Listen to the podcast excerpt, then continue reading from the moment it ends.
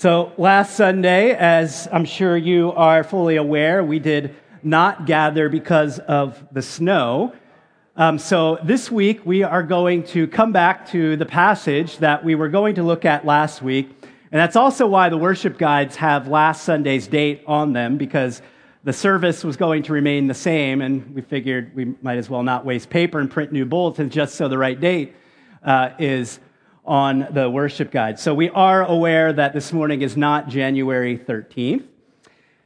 We are in the midst this month of a vision series. Um, when we complete the vision series, then we're then going to do a longer series on the book of Esther, as I uh, shared a couple weeks ago.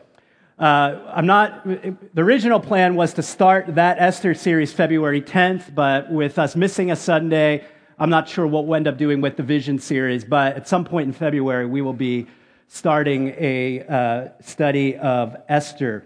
But this morning, we are going to look at a passage of Scripture from the New Testament, the book of Acts. And within the book of Acts, we're going to look at chapter 18. Chapter 18, verses 1 through 11. The passage is uh, printed in the worship guide if you want to follow along there. So, our vision as a church is our dream. It's what we hope to see happen. It's the future that we envision together. And the City Church vision is stated like this Because Jesus Christ is Lord over every square inch of the city, we imagine people, places, and things flourishing in the gospel. Now, two weeks ago, we focused on the words we imagine. Uh, we uh, had help from Ephesians chapter 3 as we gave thought to what does it mean to have a kingdom, a Christian imagination. We said that imagination is what allows us to conceive in our minds the image of something that is not yet present. And we asked the question if we want to imagine people, places, and things flourishing in the gospel, how do we do that?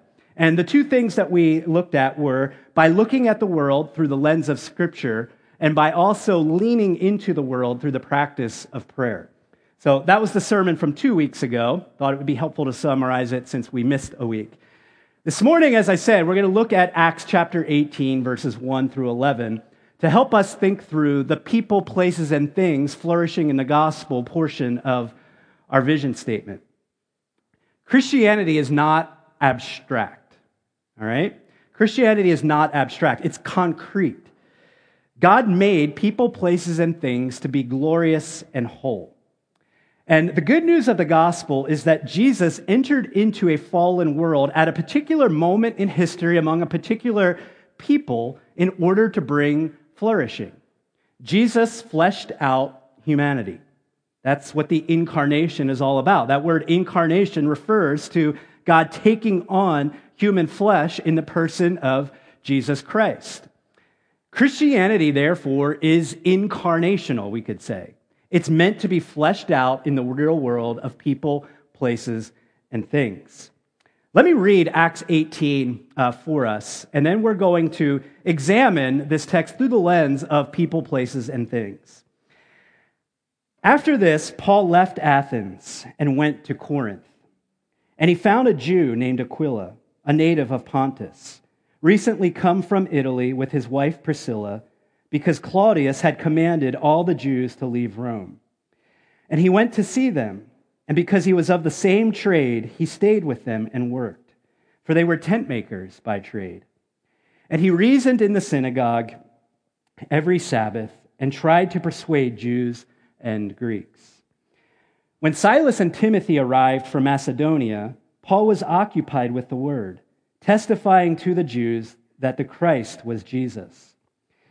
And when they opposed and reviled him, he shook out his garments and said to them, Your blood be on your own heads. I am innocent. From now on, I will go to the Gentiles. And he left there and went to the house of a man named Titius Justus, a worshiper of God. His house was next door to the synagogue. Crispus, the ruler of the synagogue, believed in the Lord together with his entire household. And many of the Corinthians, hearing Paul, believed and were baptized.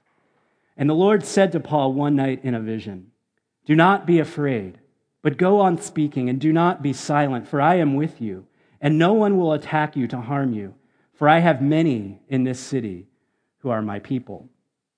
And he stayed a year and six months teaching the word of God among them. Let's now pray together and ask the Holy Spirit to take us into this passage of Scripture to teach us and instruct us and help us to live uh, in alignment with it. Holy Spirit, come. Come and dwell with us. We pray that you would come alongside us as we look at this passage of Scripture. Bring it to life. Bring it to life so that it captivates our minds, our hearts. And we pray that you would apply it to us in the way that it needs to be applied this morning. And we trust, Holy Spirit, that you know us, you know where we are, whether in this moment we are believing, disbelieving, or unsure of what we believe. We trust that you are able to come find us and lodge the word of God in our hearts in order that we might be changed. We pray for the glory of Jesus. Amen. So we have this place uh, at City Church called the third place. Now, if you're not familiar with it, I'm not going to assume that all of you are. Um, when we use the name or the term third place, we don't use that because we believe there's something special about finishing in third place, all right? That's not what the name uh, is meant to communicate. Rather, the third place is terminology or phraseology that's used in community planning. So here's how you can think about this the first place refers to your home, the second place is the place where you work, your workplace. And third places are places in the community that are community gathering spaces. So we might think of cafes, coffee shops, restaurants, pubs, those kinds of places as third places. And um, coming up on four years ago, I think it was, we had a vision as we looked at the neighborhood that we lacked a third place like that, at least outside of the summer months. And so that was basically the formation of the third place. But one thing that we regularly do as we facilitate the third place is we have regular art exhibits that um, are uh, facilitated by uh, Joanne Mearns.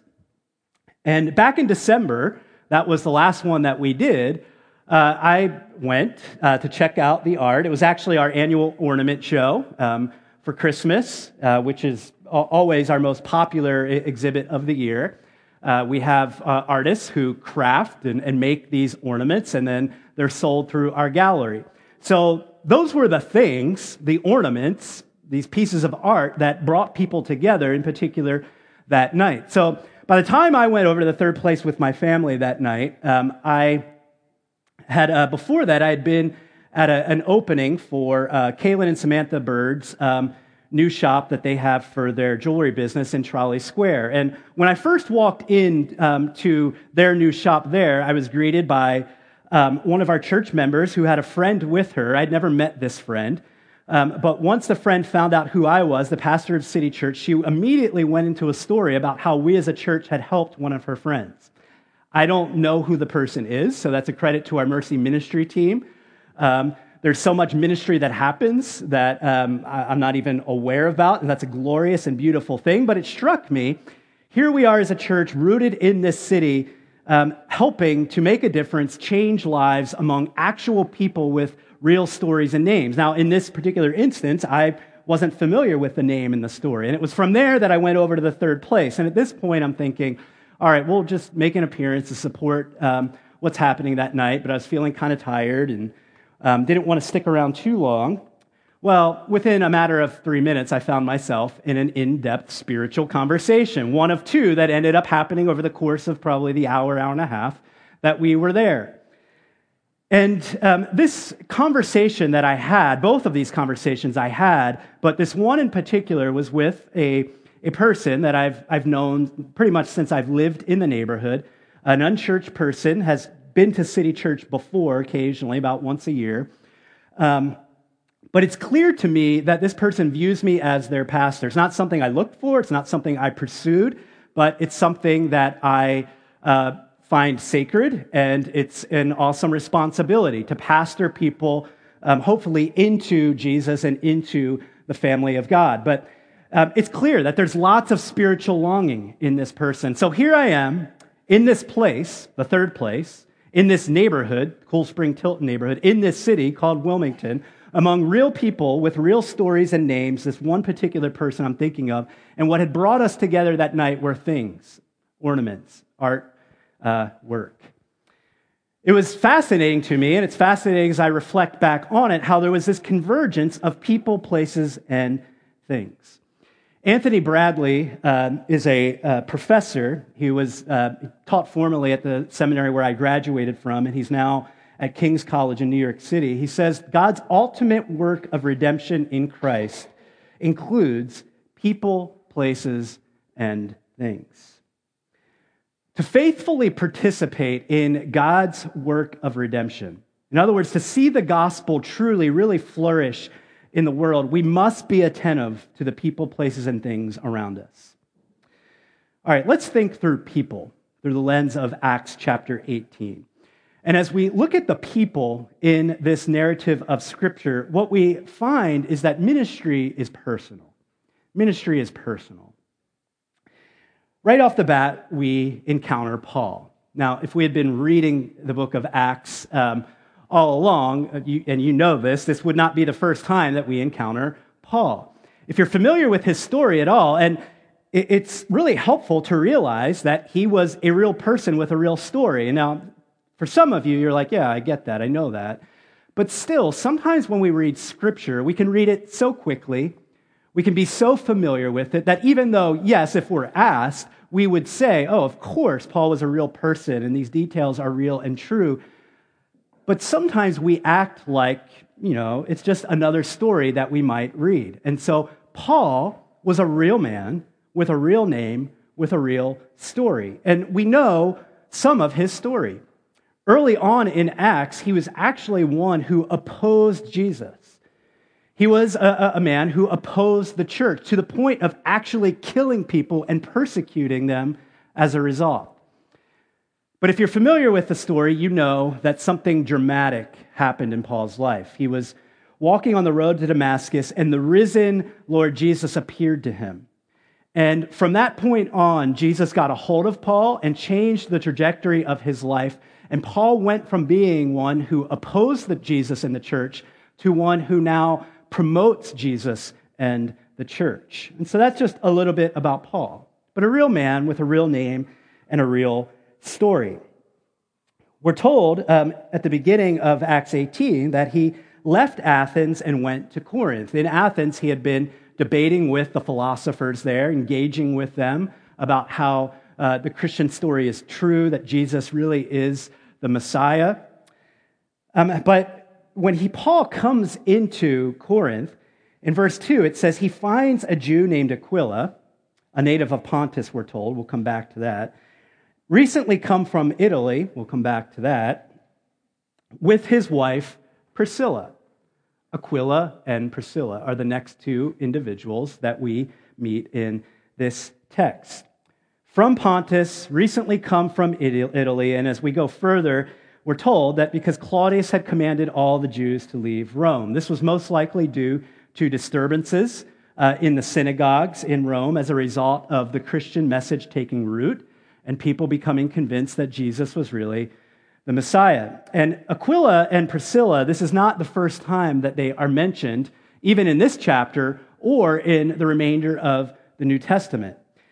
And a fascinating detail is this that um, after this uh, instance here, generally speaking, Priscilla is always named first before her husband uh, Aquila. So, for example, if you look down later in this chapter, these verses aren't included in the worship guide. In verse 18 of chapter 18, verse 24, you will find that detail that Priscilla is actually all of a sudden now listed first before Aquila. John Polhill, a commentator, uh, writing about this, says that that she is usually mentioned before her husband is remarkable for first century usage, but is probably less due to her social status um, in the wider culture than to her prominence in Christian circles. Not to detract from Aquila's ministry, but Priscilla seems to have been one of those women like Lydia uh, whose service in the Christian community stood out. Fascinating details, right? We're just trying to put together, construct it a little bit. Real people with real names, with real stories, in the same way that we are real people with actual names and stories. Verse 5, we meet Silas and Timothy. Not the first time that, if we had been reading the book of Acts, we would meet them, but here in this chapter, it's the first time that we encounter them. Paul, uh, or Silas and Timothy are Paul's companions, his partners in ministry, and they arrive in Corinth from Macedonia. And it is most likely the case that they brought with them financial support for Paul, freeing him to do more uh, vocational ministry, so to speak. Because um, if you read right after this, details with um, Priscilla and Aquila, they um, had the same trade as Paul. They shared in the same trade, tent making. And so Paul joins them working um, during the day and then in his free time going to the synagogues to proclaim Jesus. But it seems like after Silas and Timothy come into town, um, again, we don't have a, a, many verses here, a lot of details, but it just seems like Paul is suddenly a little bit more freed up to do vocational ministry. So it's very well possible that Silas and Timothy brought financial support to Paul, allowing him to do that. Titius Justus a guy that we meet here um, in verse 7. Not told much about him at all. He's really fascinating and interesting to me for that reason. But we're told that Paul, um, at one point, you know, he's preaching in the synagogues and he's reviled. People are opposing him. And so he wipes his hands clean, so to speak, from, from them and um, decides that he's going to focus his ministry in Corinth, maybe now on the Gentiles. This was a pattern for Paul.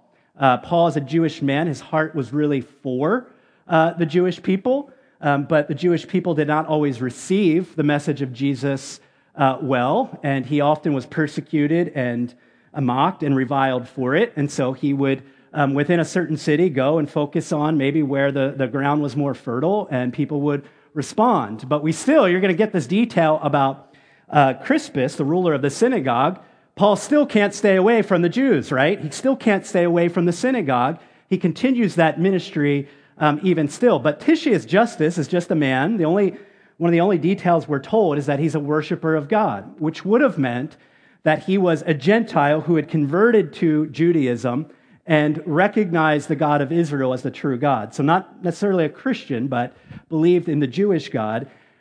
He practices hospitality he accommodates Paul. Now, we, we don't know for sure if Paul actually stayed at his house. We do know um, from a few verses earlier that Paul was staying with Priscilla and Aquila in their home. Um, we're not sure if um, now he's staying in the home of Titius Justus or if he's just using it as a home base for ministry. But whatever the case is, Titius Justus is provi- providing hospitality, welcoming Paul in, and Paul is using it as a base for his ministry. And then finally, Crispus, the ruler of the synagogue. We don't know a whole lot about him either, but we're told that he comes to faith in Jesus. He comes to believe that Jesus really is the Messiah. He believes along with his entire household and is baptized. And then finally, uh, at the end of the, the narrative, um, Paul has a vision one night. Paul, as you can understand, is fearful because in these cities where he's going, and Corinth is no different. Um, he is, like we said, being opposed oftentimes, uh, being beaten, all of these things, and you can understand why he might be fearful. And so, in this vision, he's told, Do not be afraid, but go on speaking and do not be silent, for I am with you, and no one will attack you to harm you, for I have many in this city who are my people. What an incredible detail there. God is telling Paul, Look, I know it's hard. I understand you're fear- fearful, but stay put because many of my people are in this city. It's not necessarily referring to people who are already Christians, it's referring to those that God um, has knowledge of that will come to faith in Jesus. So uh, Jesus is basically telling Paul, um, have faith. The gospel is going to be effective. You're going to bear fruit. Keep going. I will protect you. Let's put all of this together. Ministry is personal. As we participate in the ministry of redemption in this world as God's people, we do so among people. Ministry is personal. God has intimate personal knowledge of his people. Like we said, they're real people with real names. Consider the example of Jesus in his ministry. I'm, I'm, struck by all of the places in the gospel where it says that Jesus looked at him or Jesus looked at her. Um, there's one uh, moment in particular that stands out to me from Mark chapter 10. Jesus is in a conversation with who, we, who we refer to as the rich young ruler, and Jesus is about to have to say something very challenging and hard to him. But first it says, Jesus looking at him, loved him, and then said to him, but Jesus looked at him and loved him. Jesus had personal knowledge of people. Who are the actual people around you? One of our um, tendencies is to just go through life so fast that we disregard people. You know what I mean? You know, we, we may, on a theoretical level, say that yeah, yeah, we regard people, like we think highly of people and all of that. But the way that we live our lives, the way that we get so busy, in practice, we end up disregarding people far too often. And Jesus calls us into this practice, this discipline as his people, to learn to look at people and to love people, to value their stories to, to seek that personal knowledge of them, to not remain at a distance, but to actually enter in to the stories of people, to hear about who they are, to hear about their fears, their dreams, to hear about their stories and how they've been shaped. You see, we, we can't really bring the gospel to bear in a way that we can see it flourish, flourish without personal knowledge of people. It's the way that, that God has designed it to be.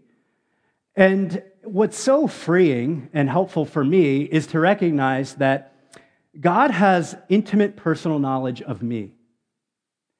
Even when I didn't want to be known, God, God always knew me, but even when I didn't want to be known in that way, even when I wanted to keep God at a distance, even when I wanted to run away from Him, God still sought me with his personal, intimate knowledge. He entered in. And that is the essence of the Christian faith, the, the, gospel story, isn't it?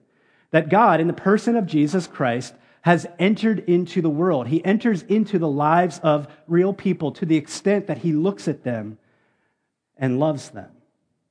So, who are the actual people around you? I want to suggest to you an exercise to do, not necessarily in this moment but the exercise is this to take time this week to reflect and prayerfully, to prayerfully reflect about who are the actual people in your life. And what I want you to do is I want you to write down their actual real names. And maybe what would be helpful to you as you're creating your list is to maybe jot down notes, just little details about their story um, that you might know, that you find interesting, fascinating, or relevant for whatever reason as you're prayerfully reflecting on them at that time. And ask God, once you've created your list uh, of the actual people with real names, and also fair game is to maybe list people that you know of, and maybe you've wanted to get to know more, you, you want to seek more personal knowledge of, but for whatever reason, um, you haven't. You could include, include such people uh, as those on your list as well. But then, after you've created your list, ask God to show you, to help you, to teach you how to gain more personal knowledge of these people, how to enter more fully into the details of their lives, into their stories, so that you might incarnate, again, just a fancy word. Um, incarnation is um, the, the doctrine that God, in the person of Jesus, took on flesh, so that you might incarnate the very presence of Jesus in their lives more fully and more attentively. Don't settle to know people abstractly. Now, this is going to look different depending on how we're wild, wired, not depending on how wild we are. Um, I mean, that, that plays into it as well, I guess. But how we're wired, wired, what our personalities are like. So, for example, I'm an introvert. Um, and I, whenever I bring this up, I always uh, um, comment on it because it might be surprising to you. You're like, well, I'm an introvert and I could never stand up in front of people like you're doing. Well, this actually isn't easy for me. Um, I'll go home this afternoon and crash um, because I have exerted all that I'm able to exert uh, for, a, for a Sunday um, in terms of being with people like you. No, I'm just kidding but I'm an introvert. And so when, if I like doing this exercise, I create this list. It does not mean that I'm going to all of a sudden enter like, um, certainly not obnoxiously, into the lives of these people and I'm going to be this bubbly, vibrant person necessarily. I'm going to still be me. But still, uh, we can't use, I, I can't use my introversion as an excuse to not seek personal knowledge of people. So maybe if you're more introverted, your list should be smaller to begin with. Because if you're like me, you, you probably prefer to go deeper in relationship with fewer people. Um, so uh, this isn't going to look the same for all of us. It's going to look differently. But I, I think that, uh, you know, the whole, remember, the point of this sermon is about um, faithfully participate, participating in God's work of redemption. And in order to do that, we have to grow in attentiveness of the people, places, and things around us. And I think that creating a list of the actual people in our lives is just one way that we can become more attentive to them and who they are. Now let's talk about place through the lens of Acts 18. And the point we want to make here is that ministry is local. So when we talked about people, we said ministry is personal. Now, as we talk about place, the point is ministry is local. Again, going back to verse 1, we're told that Paul left Athens and went to Corinth. Now, it's easy, as I already mentioned, when it comes to the names of people. Uh, I didn't say this. One of the reasons sometimes that I think we just skip over the names of people in the Bible is because we don't know how to pronounce them. Um, I, I actually taught on this passage at a youth workers event yesterday, and I shared that when we were going through the book of Genesis all that time, um, every week, like early in the week, as I started looking at the passage, I would open it up and say, Please, Lord, don't let there be hard names this week because I would stand up and not even be exactly sure how to pronounce them. So that's okay, but they're real people with real names, with real stories. Um, it can be easy for us to just glance over these names of uh, cities or places. But these would have functioned in the lives of these people back then in the same way that places function for us. Wilmington means something for me and to me. Newark, Middletown, Kennett, I could keep going. If I left your town or city out, I didn't, didn't intend to. Uh, don't take it personally. But you get what I'm saying. These are places with names, and histories come along with these places, right? They're, they're not neutral, we, we could say. And God desires for us to seek knowledge of the places in which He has placed us. And so Paul left Athens. Well, Ath- what was he doing in Athens just before this? I mentioned he's debating and reasoning with the philosophers there. Athens um, was very different than Corinth because what do we see Paul do in Corinth? He goes into uh, the synagogues to talk to the Jews. You know, these aren't the same cities, they're not the same places, they're different. And Paul contextualizes or adapts his ministry in light of that. Let's talk about Corinth just for a moment you know, I think it would be fun to lay out some details because it was an actual place, and this is the city in which this passage is situated. During Paul's day, Corinth was a newer city. It was the largest, most cosmopolitan city in Greece. And it was a major center for commerce. And it had two important point, ports, one on the east and one on the west. And um, what this resulted in was that Corinth was the Greek center for east west trade. What about the spirituality or re- religion of Corinth? Well, the traditional Greek gods were worshiped. There was a Jewish settlement in Corinth. You know, that's clear from um, this, this text, right? Paul uh, is, goes into synagogues, he's talking to Jews. But among the Greeks, to live like a Corinthian meant what? Or try to guess what? To live immorally. So that starts to tell you something about the city of Corinth. And um, it makes a lot of sense when you go a little bit later in the New Testament and you look at Paul's letters to the Corinthians. Even in the church, they're struggling very much with immorality. And so, for a Greek, they would have used this saying to be a Corinthian is to live immorally, or to live like a Corinthian is to live immorally. That's a little bit of background uh, about Corinth. There's a whole lot more we could say, but it, it just helps us to um, think about Corinth with some level of, de- of detail. Pontus is a place that's mentioned, Italy is mentioned, Rome uh, is mentioned. And by the way, about Rome, think about something. How would the gospel have, because this is where Priscilla and Aquila uh, came from most recently, how would the gospel already reach Rome by this point? This is probably around 50 uh, AD. Well, one commentator says by Christians like Priscilla and Aquila traveling the routes of trade and commerce and carrying their faith wherever they went. Real people in real places. Macedonia is a place that's mentioned. And it's not only towns or cities that are mentioned, but um, places such as Titius Justus's home. Wonder what his home looked like. Wonder what it was like. Same with uh, Aquila and Priscilla, who Paul was staying with. Synagogues were actual places where um, they played in um, significantly into Paul's ministry. Bethany Jenkins um, was formerly at Redeemer Presbyterian New York City, and I'm not exactly sure where she is now. But she says that one of the most beautiful and unique aspects of the gospel is that it can be lived out by all kinds of people in all kinds of places. Now, let's consider the example of Jesus. In John chapter 1, verse 14, John says, The Word, Jesus, became flesh and dwelt among us. Jesus moved into an actual place. He walked among actual places. Luke chapter 4, verse 16 says, And he came to Nazareth where he had been brought up.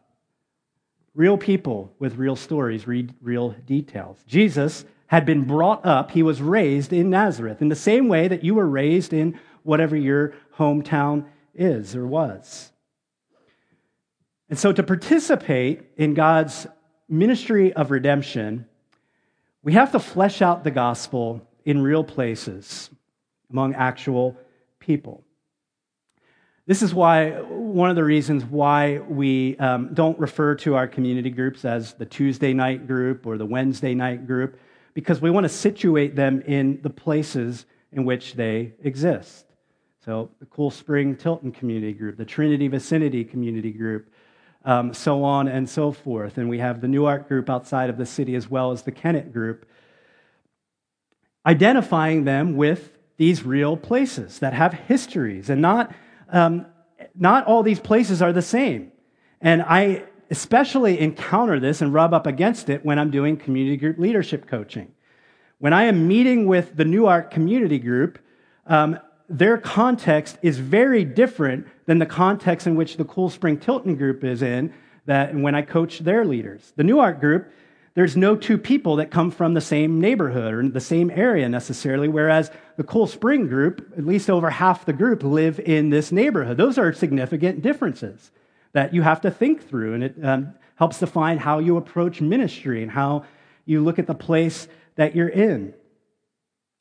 And so when we talk about these places, it, it's, we're not just doing it um, without giving thought to it, we're doing it intentionally. These are the places where Jesus has put us. And we want to represent him in those actual places. It's why we gave birth to the vision of the third place in this neighborhood, because as we looked at the neighborhood, and this took time, when we first started City Church, core, uh, as we met as a core group, I would regularly tell them, look, we're not going to look to create anything new except for a church anytime soon. We're going to just simply seek to get to know this neighborhood and love this neighborhood. We are not coming into it as the saviors of this neighborhood. There, have been, there are churches and people who have been here far longer than us. We're going to take a posture of humility and learn. But over time, one of the things that we recognized was that we really lack a third place.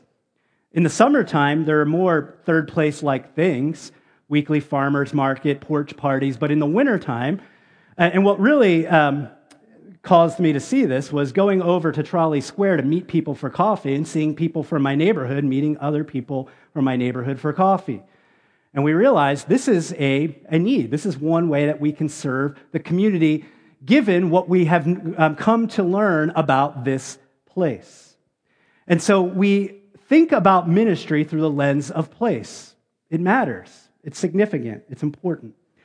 So pay attention to the places where God has you and ask God to deepen your love for those places. Because I know for some of you, you hate the place where you currently are. Could be your physical home, neighborhood, apartment, or it could be your workplace, your school. You despise the place where God currently has you. Bring that to God. You know, it may be that you're not called to be in that place long term, but that's where you are now. And so ask God to help you to love that place. And like God told the exiles in Babylon through the prophet Jeremiah, seek the welfare of that place, put down roots, make it your own while you're there. So list out the various places, coming back to that list, list out the various places in your life your physical house, um, your neighborhood, your town or city, your workplace, all, all of the places in which you frequent, in which you have roots, list them out. And then prayerfully reflect on them and ask God to deepen your love for those places, ultimately for the people who reside in those places. All right, let's look at things now through the lens of Acts 18. And the um, point here is that ministry is physical. I know that sounds weird. So, so far we've said ministry is personal, ministry is local, ministry is physical. What do I mean by that?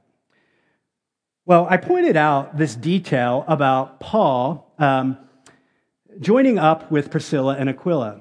You know, he stays with them and then they go to work together each day. They share the same trade of tent making this is not a lesser way of life than ministry. For Paul, yes, he was doing tent making in order to help support his ministry, and it's probably why he was able to do less of it when Silas and Timothy, as we said, came into Corinth, because it's very well possible they brought financial support for Paul. But still, even with that being the case, this tent making, whatever it specifically looked like, was not a lesser um, way of life was not a less valuable form of work in God's eyes. Priscilla and Aquila did it. Everything that we do matters. We say in our vision, because Jesus Christ is Lord over every square inch of the city. We believe that. We believe that Jesus cares about every part, every aspect, every arena of life. And as his people, we are called to uh, bring the gospel to bear in all of those areas and arenas of life. There's a woman named Amy Sherman, and she uses the phrase whole life disciples. I love that. Whole life disciples. We're to be whole life disciples, following Jesus in every area of life, not um, settling to, as we often talk about, for this spiritual versus physical dichotomy, but rather for viewing all of life as an avenue to know Jesus and to make him known in the world around us. All of our vocations are important. They're important opportunities for us to bring glory to God and to love the neighbors around us. We all ask this kind of question regularly, don't we? Does what I'm doing really matter? And, and here's what we can say from the biblical perspective God does not disdain the ordinary and mundane. God does not disdain the ordinary and mundane. God actually himself enters into it. And in the person of Jesus, we see in the Gospels Jesus doing some very ordinary and mundane things. Consider the example of Jesus. Luke chapter 6, verse 3. Um, people in seeking to understand the identity of Jesus and who he is and where he's come from say, Is not this the carpenter the son of Mary. Jesus spent time working with his hands. We might say that kind of work is not spiritual or sacred. All of life matters to God. And God calls us to enter into all of those areas of life, to use our minds, to use our hands, to work with the stuff of creation, creation to glorify Him. And God gives us things, gives us stuff, gives us money, gives us homes. He gives us the ability to make things, such as art or whatever it might be. These are not unimportant things. How do we use them and leverage them for the kingdom in order to make Jesus known?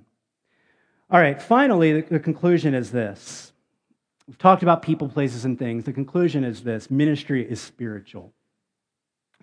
Verse 4 says that Paul reasoned in the synagogue every Sabbath and tried to persuade Jews and Greeks. Verse 5 Paul was occupied with the word, testifying to the Jews that Christ was Jesus. Verse 8 Many Corinthians, hearing Paul, believed and were baptized. Verse 11 He stayed a year and six months teaching the word of God among them. The word of God, the Bible, the story of Scripture, was central to Paul as a person and to his ministry. That's what he devoted his life and ministry to, uh, explaining and teaching the Word of God. You see, the power for life, the power for ministry, does not come in our ability ultimately to grow in our attentiveness of people, places, and things, to be really wise and crafty and understanding culture and all of that. Power is only found in God's Word and His Spirit. And that's what we, we find here in this narrative. Yes, absolutely. I'm not undoing my whole sermon now. Yes, we are called to grow in attentiveness, to become more aware of the people, places, and things around us, but we are to do that through the lens of a spiritual reality. To ask Jesus regularly, What are you up to among the people, places, and things around me? And how are you leading me to bring the good news to bear? How are you leading me to proclaim the gospel and to flesh it out among these people, places, and things? Ministry is spiritual. The power comes from God's Spirit in us. I go back to that vision that Paul has. Do not be afraid, but go on speaking. Do not be silent, for I am with you, and no one will attack you to harm you, for I have many in this city who are my people. This is a spiritual vision for Paul. This is a divine commissioning. What is going to sustain Paul long term? In the face of persecution, in the face of injustice, all of these things, what is going to sustain Paul? It's not going to be his own strength, it's not going to be his own wisdom. It's going to be the Spirit of God manifesting himself in and through Paul's life. So the Spirit of Jesus shows up to Paul in this vision and says, Do not be afraid. Keep going. Pursue knowledge of people, places, and things, all the while bringing the gospel to bear on all of it. I, for I am with you. That actually is the good news of the Bible that God is with us, with his people. And so, as we wrap this up, thinking about people, places, and things, we, uh, as we participate in the work of redemption, the ministry of redemption that God is doing in this world, we have to grow in attentiveness of people, places, and things, but we do that all the while dwelling with Jesus. Jesus is our priority. Jesus is the one that we seek to know and to ask for uh, a fuller measure of his spirit. Zach Eswine, who is, is a pastor, seminary professor, says the Christian, Christian life and ministry are an apprenticeship with Jesus toward recovering our humanity and through his spirit helping our neighbors to do the same. I'll say that one more time. Christian life and ministry are an apprenticeship with Jesus toward recovering our humanity and through his spirit helping our neighbors to do the same. That, that's our vocation. Regardless of what your specific vocation in this world is, that's the vocation that we all share in apprenticeship with Jesus, learning from him, learning that he is Lord of our lives, um, growing in Christ's likeness, becoming more like him, and inviting and helping our neighbors to do the same as we live among the people, places, and things around us. Consider the example of Jesus here. Luke chapter 4, verses 14 and 15. This is after um, the temptation in the wilderness for 40 days. Jesus returned in the power of the Spirit to Galilee and taught in the synagogues. You see what God did there? The Father bestows his Spirit upon the Son for his ministry. It's as though Jesus gets ready to go into the ministry uh, among people, places, and things which the Father has called him to, but he can't do it without the fullness of the Spirit. And so he's given the fullness of the Spirit. So he goes into Galilee, a real place, right, with real people in the Spirit. And that's our hope, that's our prayer as a church among the people, places, and things around us, that we would dwell with Jesus in and through the power of the Holy Spirit. Let's pray.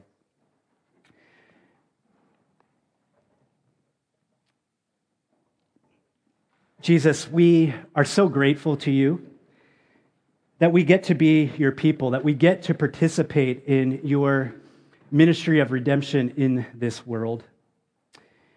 We pray that you would give us a greater attentiveness to the people, places, and things around us. Deepen our love for those people, places, and things.